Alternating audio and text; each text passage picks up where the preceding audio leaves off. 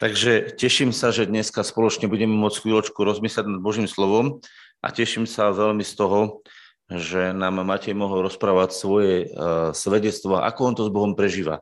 A keď som počúval uh, to slovo, tak mi niekoľko veršov sa pripomenulo, lebo pán to tak robí. Keď niekto hovorí z Boha, keď hovorí Božie slovo, tak Duch Svetý vo vašom mysli, vo vašom duchu pripomína slova, ktoré sú o tom napísané. A to je dôležité, ale to sa deje iba vtedy, keď ste vy vnútorne uvoľnení, keď nie ste zviazaní nejakým problémom, keď vás niekto zraní, alebo keď máte nejaké starosti o život, alebo keď máte starosti o nejaké veci, ktoré vás starostia, vtedy ako keby sa vám všetko vyplo, lebo tie problémy vám urobia prehradnú stenu medzi vami a vašim Bohom. Ale to nechce tak Boh. To nepriateľ tak chce. A to sa tak deje. Takže ak sa uvoľníte a ste v duchu, tak potom vám naozaj duch Boží môže pripomínať slova. Mne pripomenul dve také slova, ktoré chcem doplniť. A potom budem pokračovať v tom, čo ešte som tak cítil, že treba dopovedať. Prvé slovo je z knihy Paralipomenom, druhé knihy Paralipomenom, 16. kapitoly, 9. verš. To nemusíš ani hľadať teraz, Tomáš, nájdi si potom ešte jedno miesto. Ty si zatiaľ uh, nájdi z Evangelia na 4. kapitoly rozhovor uh, uh, po tom, čo bol rozhovor s Samaritánkou, keď sa stretol pán Ježiš s učeníkmi a oni sa s ním rozprávali, keď sa vrátil Eh, keď sa vrátili. To si nájdi. Evangelium Jana 4. kapitola. Ja budem zatiaľ čítať toto. Lebo oči Jehovach chodia sem a tam po celej zemi, aby dokázal svoju silu pri tých, ktorých srdce je celé obrátené k nemu. Tu je veľmi dôležité slovo, že oči Božie vlastne chodia po zemi a pozorujú. To znamená chodia a hľadajú, ako keď niekto chodí a hľada hryby, v lese, tak musí chodiť a pozorovať, že kde sa ten hryb nachádza. Oni už pučia, ale on ho musí nájsť. A presne tak oči Božie chodia po zemi a hľadajú. Čo hľadajú? Pozrite sa, čo Boh vyhľadáva.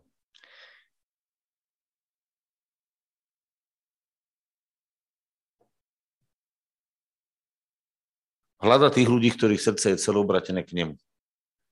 Celkom obratené k nemu. To znamená, není zaťažené e, niečím celé obrátené k nemu, znamená, že nie je zaťažené nejakými problémami, nejakými starostiami. Není zaťažené, že, a preto aj počúvajte, keď sa človek modlí a začne sa modliť, tak na tej modlitbe je krásne počuť, keď tú modlitbu počúvate, či ten človek vyplavuje svoje problémy, svoje starosti, svoje zaťaženia, alebo či pristúpi k pánovi a dotýka sa pána. To je cítiť z tej modlitby. Lebo tá modlitba je buď o tom človeku, čo on rieši všetko a on to, či chce, či nechce, vyplavuje, lebo tak to je. Lebo čím je preplnené srdce, to potom hovoria ústa. A keď tú modlitbu počúvate, vidíte, či ten človek rieši seba a svoje problémy na modlitbe, alebo prichádza k Bohu a zvelebuje ho. A keď máte srdce zaťažené problémy, tak je to v poriadku, legitimne. Porozprávajte pánovi svoje problémy, vyriešte s pánom svoje problémy a potom budete schopní aj pána poriadne počuť. Ale pokiaľ bude vaše srdce zaťažené hlave problémom, riešení samého seba, svojich problémov, starostí a bolestí, tak nebudete veľmi použiteľní. Tu je kľúč k tomu, ako byť použiteľný Bohom keď si otočený k pánovi a ty si uvoľnený a neriešiš svoje veci, neriešiš, čo ťa bolí, neriešiš, čo kto o tebe povedal, neriešiš veci, ktoré sa dejú v tvojom okolí, ale si očakávajúci na Boha, že čo vlastne on chce riešiť, tak tu je napísané, že vraj, lebo oči Jehova chodia sem a tá po celej zemi, aby dokázal svoju silu pri tých, ktorých srdce je celé obrátené k nemu. Celé. Nemá tam miesto to srdce pre všetky možné starosti. A na týchto ľudí vlastne potom Boh môže položiť svoju úlohu a teraz poviem prečo.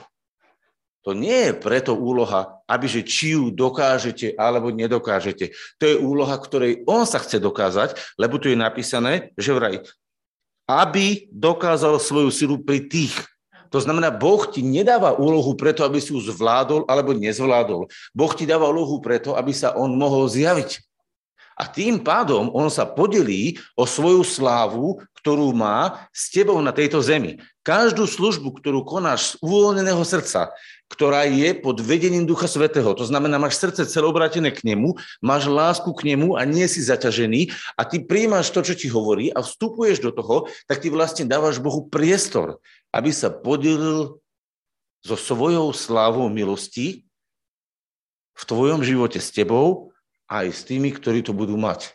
A potom, po takejto službe, keď sa takáto služba udeje, tak sa udeje to, čo som Tomášovi dal nájsť, a to je Evangelium Jana, 4. kapitola. Tomáš, vidím, že si to ešte nenašeroval. No, tak našeruj to. A ja to otvorím. Evangelium Jana, 4. kapitola. Ďakujem, že si to našeroval teraz. A budeme to čítať od 31. verša. A medzi tými, ktorí ho prosili, a medzi tým ho prosili učeníci hovorili, rabi, jedz, čiže učiteľu jedz. Oni sa vrátili, hej, a rozprávajú s ním. Ale on im povedal, ja mám na jediný pokrm, o ktorom vy neviete. Teraz ľudská mysel, vtedy hovorili učeníci jeden druhému, či mu snad niekto doniesol jesť? Chápete, oni sa rozmýšľali, jak on môže byť najedený. Však my sme šli nakúpiť potraviny, vrátime sa s potravinami, doniesli sme ich a on nám hovorí, že už je najedený. No a oni sa divili. Ale Ježiš im povedal, všimnite si, on to pochopil, že oni nevidia v tej veci. A Ježiš im povedal, môjim pokrmom je to, aby som činil vôľu toho, ktorý ma poslal a dokonal jeho dielo. Čiže Ježiš miloval svojho otca. Vidíte ten príklad? Celé srdce otočené k Bohu a v tomto celom srdci rozpoznal, že tu bude osoba, ktorej on bude slúžiť. A prišiel a začal rozprávať proti všetkým tradíciám, proti všetkým predpisom, ktoré Židia mali so ženou pri studni a ponúkol jej živú vodu. A tým, že tú živú vodu cez seba pustil, tak jeho to naplňalo. Ježiša naplňa, keď môže cez neho prúdiť Duch Svetý a zachraňovať ľudí. Ak si v Ježišovi a si ponorený v ňom, tak ťa bude rovnako baviť, keď bude môcť cez teba prúdiť Duch Svetý a zachraňovať druhých ľudí na akýkoľvek spôsob. Či vy nehovoríte, že ešte 4 mesiace a príde žatva? Ale hovorím vám, pozdrihnite svoje oči, podívajte sa na krajiny. To znamená, že tí učeníci nevideli, boli zaslepení. Boli zaslepení svojimi plánmi, svojimi tužbami. A on hovorí, dívajte sa, krajiny už sa belejú. Len ich žať. A teraz počúvajte tú odmenu, o ktorej máte hovoril. A ten, kto žne, berie plat a zhromažďuje úrod do väčšného života. To je to, čo hovoril. A teraz počúvajte. Aby sa spolu radovali ten, kto seje, i ten, kto žne. Aká je odmena? aby sa spolu radovali. Tá radosť v srdci je už tu na zemi odmenou a potom to bude plnosti v budúcnosti. Už tu na zemi je radosť odmenou. Ježiš to vysvetľuje, hovorí, ten, kto zžne a ten, kto seje, sú jedno. To sú len spolupracovníci, lebo sa uvoľňuje milosť, ktorá zachraňuje a tí, ktorí tú záchranu vidia, to príjmajú a radujú sa v tom. A tak plesajú a oslavujú Boha. Lebo v tomto prípade je pravdivé to slovo, že iný je kto seje a kto žne. Ja som vás poslal žať, na čom ste vy nepracovali, iní pracovali a vy ste vstúpili do ich práce. A v tomto prípade môžeme povedať, že jeden z pracovníkov, ktorý napríklad pracoval, bol Ján. Lebo Ján pripravoval, uh, pripravoval uh, ľudí pre uh, príchod Ježiša sú rôzne okolnosti, sú rôzne veci, ktoré sa v našom živote a v živote našich blízkych budú diať. A sú to tie vetry, tá práca, ktorú Boh koná aby do tých pripravených srdc pre spasenie sme mohli doniesť záchranu. Ale na to, aby som mu tam ja mohol doniesť, ja musím mať srdce otočené k nemu, ktoré není na tú chvíľu, keď sa pýtam na to, čo mám vykonať, zaťažené svojimi starostiami. Lebo ak máš hlavu zaťaženú svojimi starostiami, tak tvoje srdce prirodzené bude riešiť tvoje starosti a nie to, čo chce pán. Preto potrebujeme byť uh, schopní od, byť odosobnení od svojich problémov, od svojich starostí, a viete, ako sa to robí? Že sa odosobníme od svojich problémov a svojich starostí? Biblia dáva návod. Čo myslíte, kde taký návod je? No napíšte na čeči, alebo niekto, niekomu prichádza veršik, povedzte, kde je taký návod. Ja ho nájdem zatiaľ a prečítam vám. No, a viete, kde to aj je? Preto potrebujeme hodne čítať Bibliu, aby nám to potom Pán Boh mohol pripomínať a mohli sme vedieť, kde to je. Prvý, prvý list Petrov, 5. kapitola. A tam je napísané.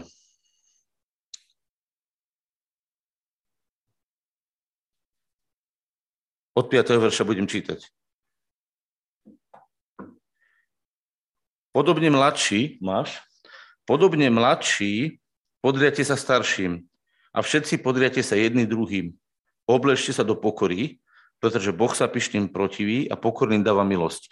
To znamená, tu hovorí, nepresadzujte si svoje, netlačte to svoje a za každú cenu to musím vyriešiť. Lebo byť pokorený znamená, že uznávam, že autoritu Boh a že Boh môže použiť mňa, môže použiť môjho brata a ja musím byť schopný počúvať mm, brata a sestru, či starší mladšieho, či mladší staršieho a jeden druhého navzájom. To znamená, keď chceme vykonať dielo nielen ako jednotlivec, ale aj spoločne, potrebujeme sa pokoriť pred pána a očakávať na jeho milosť.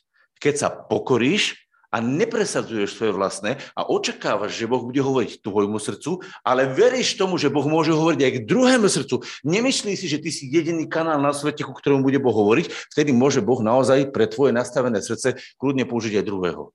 Ale ako náhle ty si myslíš, že ty jediný musíš tú vec vyriešiť, ty jediný máš patent na rozum obrazne, tak ty nie si v pokore. A Boh tebe nemôže dať milosť a tak chceš riešiť situáciu, ale práve ty si tou brzdou v tom zhromaždení, aby sa zjavil pán. Prečo? No pretože ty riešiš svoje.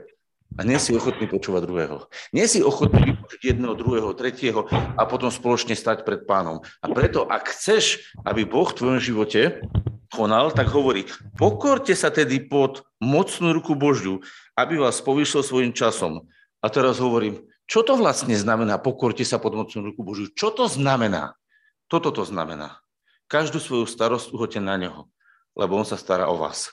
To znamená, keď máš starosti, keď máš veci, ktoré ťa trápia, ktoré ťa bolia, zober ich a daj ich Ježišovi a povedz, ty ich vyrieš.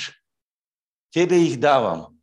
A keď ich naozaj odovzdáš a uveríš vo svojom srdci, že Boh ich vyrieši, v tej chvíli sa ty uvoľníš od tých bremien a si v stave počuť srdci Boží hlas. Inak to nepočuješ, a stále si myslíš, že počuješ a jediné, čo si schopný urobiť je v tej chvíli, a to sa deje kresťanom, sú dva stavy. Jeden je stav je taký, a môže ich aj viacej byť, ale také dva typické stavy. Jeden je také, že keď si odrezaný vnútorne od pána, si vystresovaný, že sa ti spustí v tvojej hlave pamäť, tvoja pamäť a začneš si vo svojej vlastnej sile šrotovať, ako taký šrotovník veršiky a začneš si vyberať, čo ti vyhovuje. A potom jeden, druhý, tretí, štvrtý verš. Všetci, čo tie verše počúvajú, chytajú sa za hlavu, to je niečo divné. Ale ty si stále chrlíš svoje veršiky. A nemáš nič spoločné v tej chvíli s Bohom, lebo nehovorí cez teba Duch Svetý, ale tvoje vlastné srdce sa snaží vyhrabať si z tej Biblie veršiky. A to je e, nezrelosť.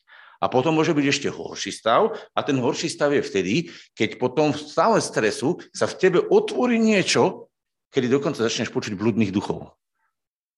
A vtedy už nehovoríš pod vplyvom toho, čo ti povie tvoje srdce, ktoré hľadá, ale si schopný dokonca hovoriť pod, pod stavom blúdnych duchov. Až tak ďaleko to môže ísť. Aby ste vedeli, to je realita. A preto je tak dôležité. Chápete, čo som povedal? Jaké je to strašné, keď si vymýšľate svoje veršiky a dohadujete sa so svojimi veršikmi. Jaké je to strašné, keď ešte, ne, nedaj Bože, ale tak sa to môže stať, že sa otvoríte a počujete nejakého blúdneho ducha?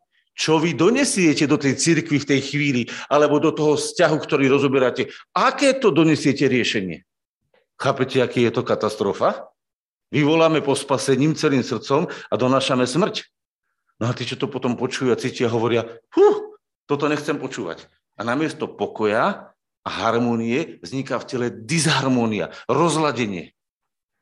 Stalo sa to niekomu v živote? Mne mnohokrát. Viete, koľkokrát som to videl vo svojom živote a živote druhých?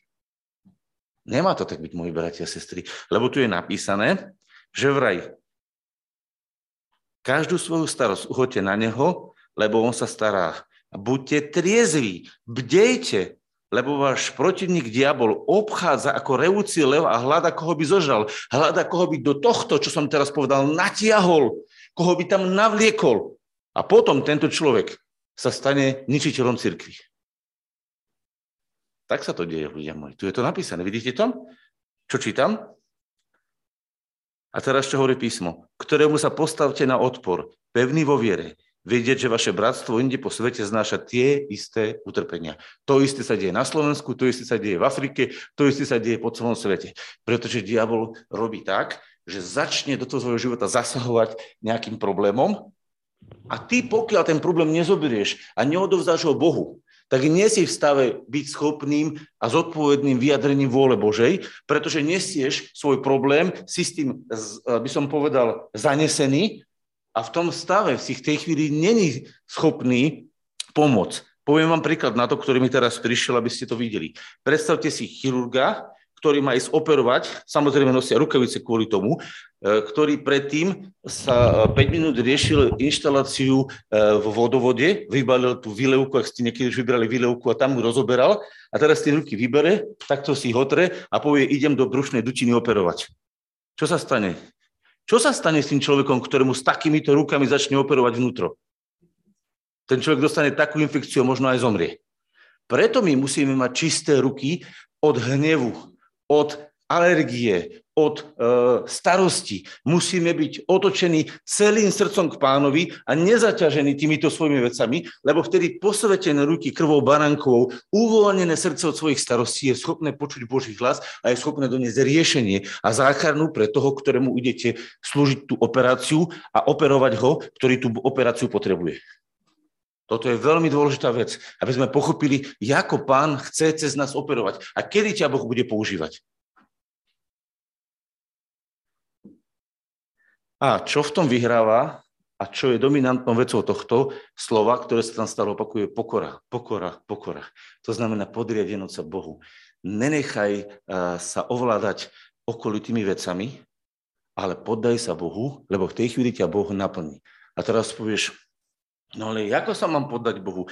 Ako to, ako to mám urobiť? Uh, musíš proste k nemu iba prísť, otvoriť svoje srdce, tak ako na začiatku, keď si prijímal spasenie, si mu doniesol všetky svoje hriechy. Pamätaj si na ten deň, spomen si na ten deň, keď si prišiel pred pána, doniesol si mu svoje hriechy. Koľko si mu hriechov doniesol, koľko si mu bolesti a trápenia doniesol. A ty si mu to povedal, pane, tuto som, tuto to mám. A pán ti to odpustil. A pán ťa vyslobodil. A toto je to, čo my sa musíme dennodenne v tom učiť chodiť. To znamená odovzdávať svoje starosti Bohu. A potom bude Boh robiť zvláštne veci. A to by som chcel, aby sme teraz otvorili ešte na chvíľočku knihu Prísloví, 4. E, kapitolu. Knihu Prísloví otvoríme.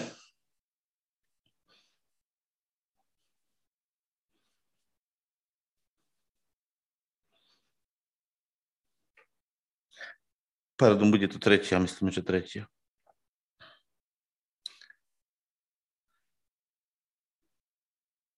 A počkajte, tretia, to bude tretia, pozrieme, počkajte. Tak, tretia kapitola od prvého verša budeme čítať. A Boh ti hovorí teraz takto. Môj synu. On ťa oslovuje môj synu. Nehovorí ti, že ty si cudzí. On vie, že si jeho.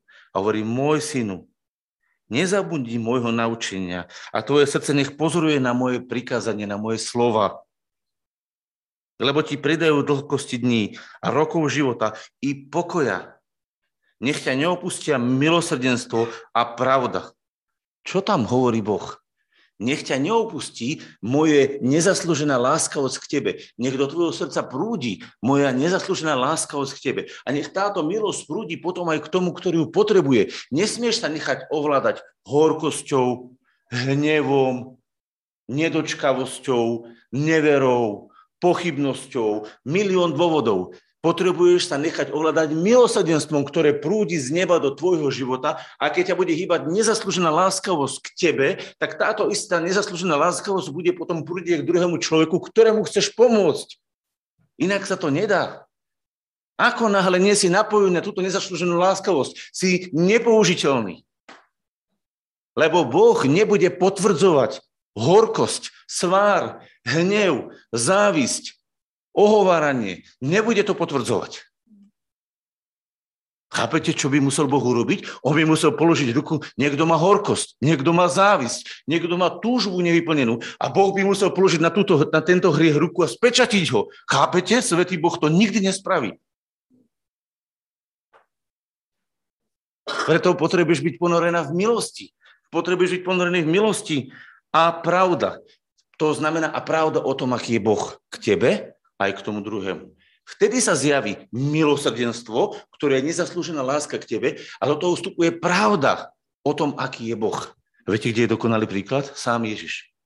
Myslíte si, že keď sa stretol so Samaritánkou, dneska sme to spomenuli, že Samaritánka bola hodná, aby jej už preukázal láskavosť? Však ona mala už štvrtého či koľkého chlapa. Rozumiete, tak sa hambila za svoj život, že napoludne v najväčšom teple, keď už nikto tam nechodil, tam bola ona vtedy načapovala vodu, aby sa s nikým nestretla. Ona sa tak hambila za svoj život. A príde za ňou Ježiš a začne sa pán Ježiš s ňou rozprávať. A hovorí, no daj sa mi napiť. A ona hovorí, žid, so mnou rozprávaš, prvé zle. Potom vôbec ma tu niekto stretol, druhé zle. A ešte hovorí, že ja ti mám dať sa napiť. No to čo je? Viete si predstaviť, čo sa v jej hlave dialo? To bolo niečo divné pre ňu. Ale pán Ježiš prekonal všetky predsudky, prekonal všetky veci, lebo v ňom bola milosrdenstvo. On vedel, čo je to za žena. On vedel, čo je to za žena. A predsa k nej prichádzal s milosrdným srdcom, ktoré tužilo jej doniesť živú vodu. Toto je milosť v praxi. Tá žena si nezaslúžila milosrdenstvo. Tá žena si zaslúžila smrť podľa Možišového zákona. Viete, že to tak bolo, že to chápali aj tí Židia?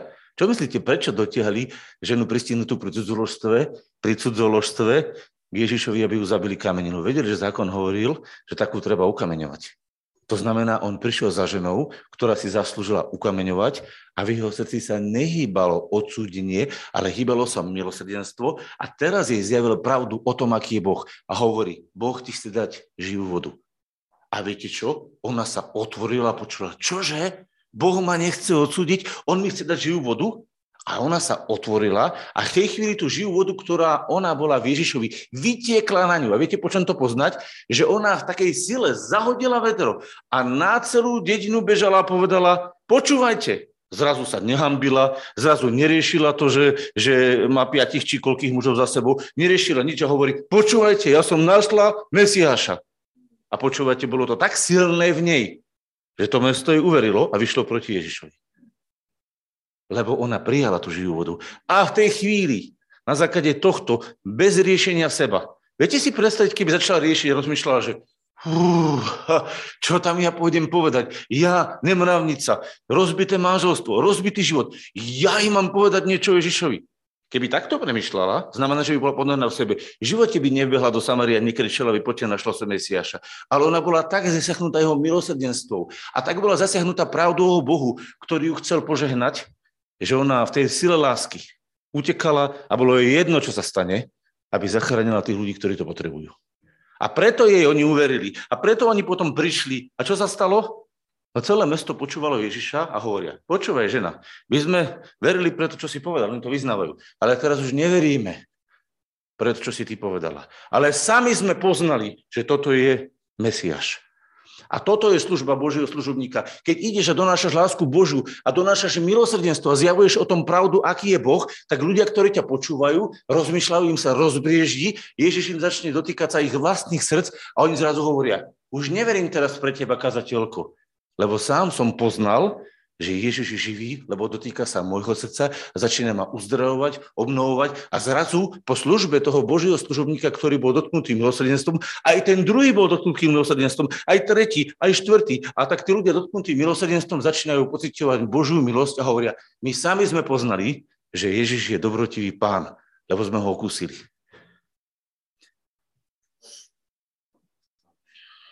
Tu je napísané,